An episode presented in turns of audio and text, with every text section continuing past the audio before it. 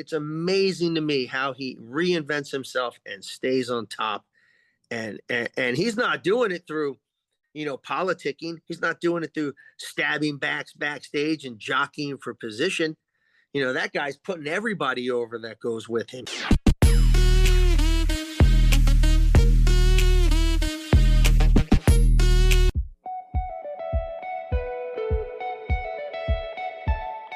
this man he's an enigma. He's everybody said he they can't believe the energy he's got that he's still around how he changed his body how everything's still working so well and that's of course chris jericho.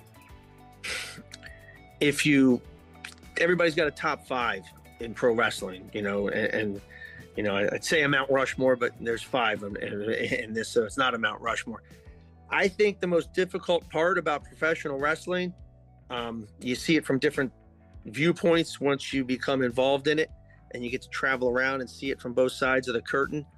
Um, and, and being a fan for so long, I think the most difficult thing for a professional wrestler is to stay relevant and somehow stay interesting and be something that people want to see, but not only want to see, want to pay money to see.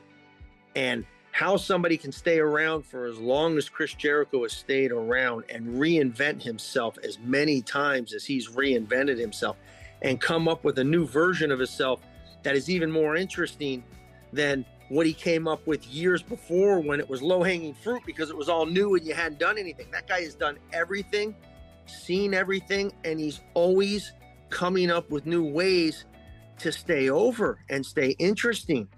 And it's just, it's it's kind of mind-boggling to me. If you don't have Chris Jericho in your top five, I think you're missing the boat. I don't think you have any appreciation for what he's done over his career. I mean, everything from it's it's the greatest ring entrance I've ever seen until you've been in a building and twenty thousand people are singing your song.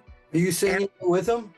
Every word of it. I cut the music off when he came out there and I was in the ring. I said, turn this shit off. These people don't even know the words. They're reading it on their cell phones. And the pricks just kept singing. They didn't need the music. They didn't need to sing along. They just love the guy so much they know every single word of it. And it's like, damn. Yeah. It, yeah. It's, you know, it's just it's it's it's it's pretty it's a sight to see. It is a sight to see. So uh, favorite incarnation of chris jericho thus far?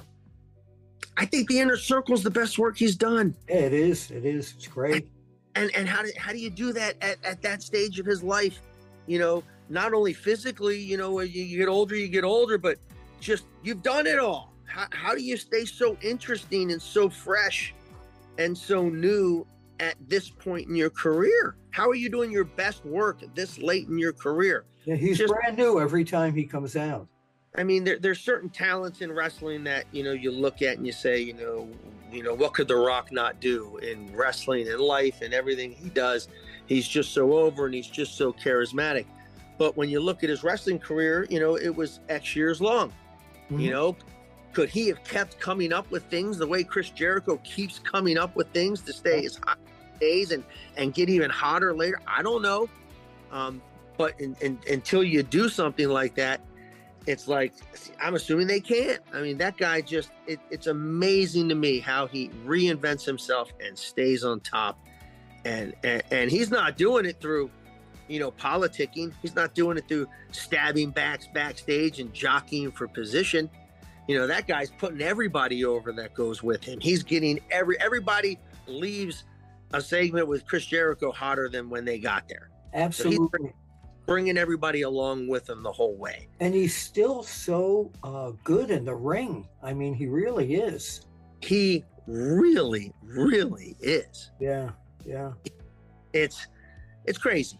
It's crazy, and and it's not like the guy is six foot four, two hundred and sixty five with three you know, percent body fat that can jump through, you know, jump into the rafters and the most athletic person in the world to begin with either. It's just this guy is just he's just doing it because he gets it and and he's just better at everybody else at understanding the sport of professional wrestling. Yeah, so one to five?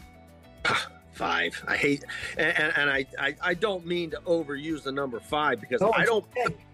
I don't put that many people at five. You're just throwing me some names of some people that are just that you know they are elite of the elite. Yeah. There's a lot of guys that that people love that you know I've got threes next to their next to their name as far as I'm concerned, but the guys you're throwing me, you know, they're they're good.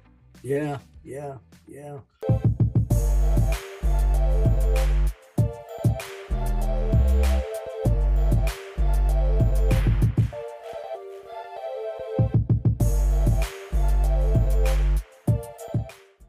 I don't know if it was the grouping with with Paul Heyman um, and working with him that elevated his game in my eyes. Um, if it was just finally getting that nice long run at the top to hit your groove. Uh, but the stuff he's doing right now with the bloodline,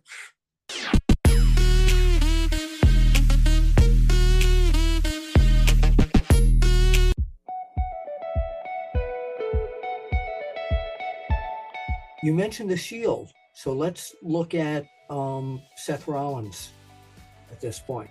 Brent, I mean, he's a a totally different character than when he started off. Yeah, um, you know, and, and again, the beauty of pro wrestling is is different characters appeal to different type of people, and some guys have the ability to change character mid course and, and appeal to maybe a different group of fans. Um, you know, I I don't love some of the current character he does with the exaggeration and the promos and the um, Seth frickin' Rollins. I, but in the ring, he's as good as you'll ever see. I mean, that guy is. He's just he's money in the ring, and I've talked to guys that have gone with him and have just said, "Man, you want to talk about someone that, you know." I forget how how Ric Flair used to ha- he used to refer to Barry Windham, but it was like I forget the exact term he used in working with Barry Windham and just how easy it was and how great it was. And I mean, remember back to those matches. I mean, it's like a 45 minute match would go by in 10 minutes, it would seem, because they were just so, it was just like making music together. Right. And people that I know that have been in the ring with Seth Rollins say that's what it's like wrestling with the guy. It's just, it's just that easy because he's that good. Um, so looking but, at him as a fan, which you are, still a fan of pro wrestling. One to five, Seth Rollins. Um, his his current his current stuff, even though he's he's he's so well rounded and so well put together, and he's good everywhere. I'm, I'm going to give him a four. Okay. Right now, the whole the whole character, but the in, in the ring part's a five. Okay. He's just, just he's he's really good in the ring. There was another guy. Um, oh, okay, we're getting the uh, ten minute mark here. Uh, the other guy in the ring. Oh, you still there? I am. Okay, I thought I lost you there. Uh, the other guy um, that we're looking at was also in the Shield. This guy named uh, Roman Reigns. Whatever happened to him? Man, you want to talk about a guy who found his found his groove? You know, there were there were certain times where, you know, and and I don't know if it was just the learning process or when you you know when you come in and you're immediately shot to the top you know it's like you, you almost don't get the time to to learn all the little tricks to your craft it's like an mma guy coming in there in his first fights for the ufc heavyweight title it's like that's not the way it works you need to you need to fight some lower level guys and learn how to fight and get comfortable in the cage and get some ring time and then you know you're you're not doing five round fights until you've done a lot of three round fights and, yeah. Yeah. and and and Reigns just got better and better and better. And I don't know if it was the grouping with with Paul Heyman um, and working with him that elevated his game in my eyes. Um, if it was just finally getting that nice long run at the top to hit your groove. Uh, but the stuff he's doing right now with the bloodline, incredible. Where do you go on a one to five with him? Um, I'm going five. It's the best thing in wrestling right now, the bloodline stuff. And, you know, it's you know that's the competition over there but you got to give credit where credit's due. I mean what's more entertaining than what they're doing right now? Yes yes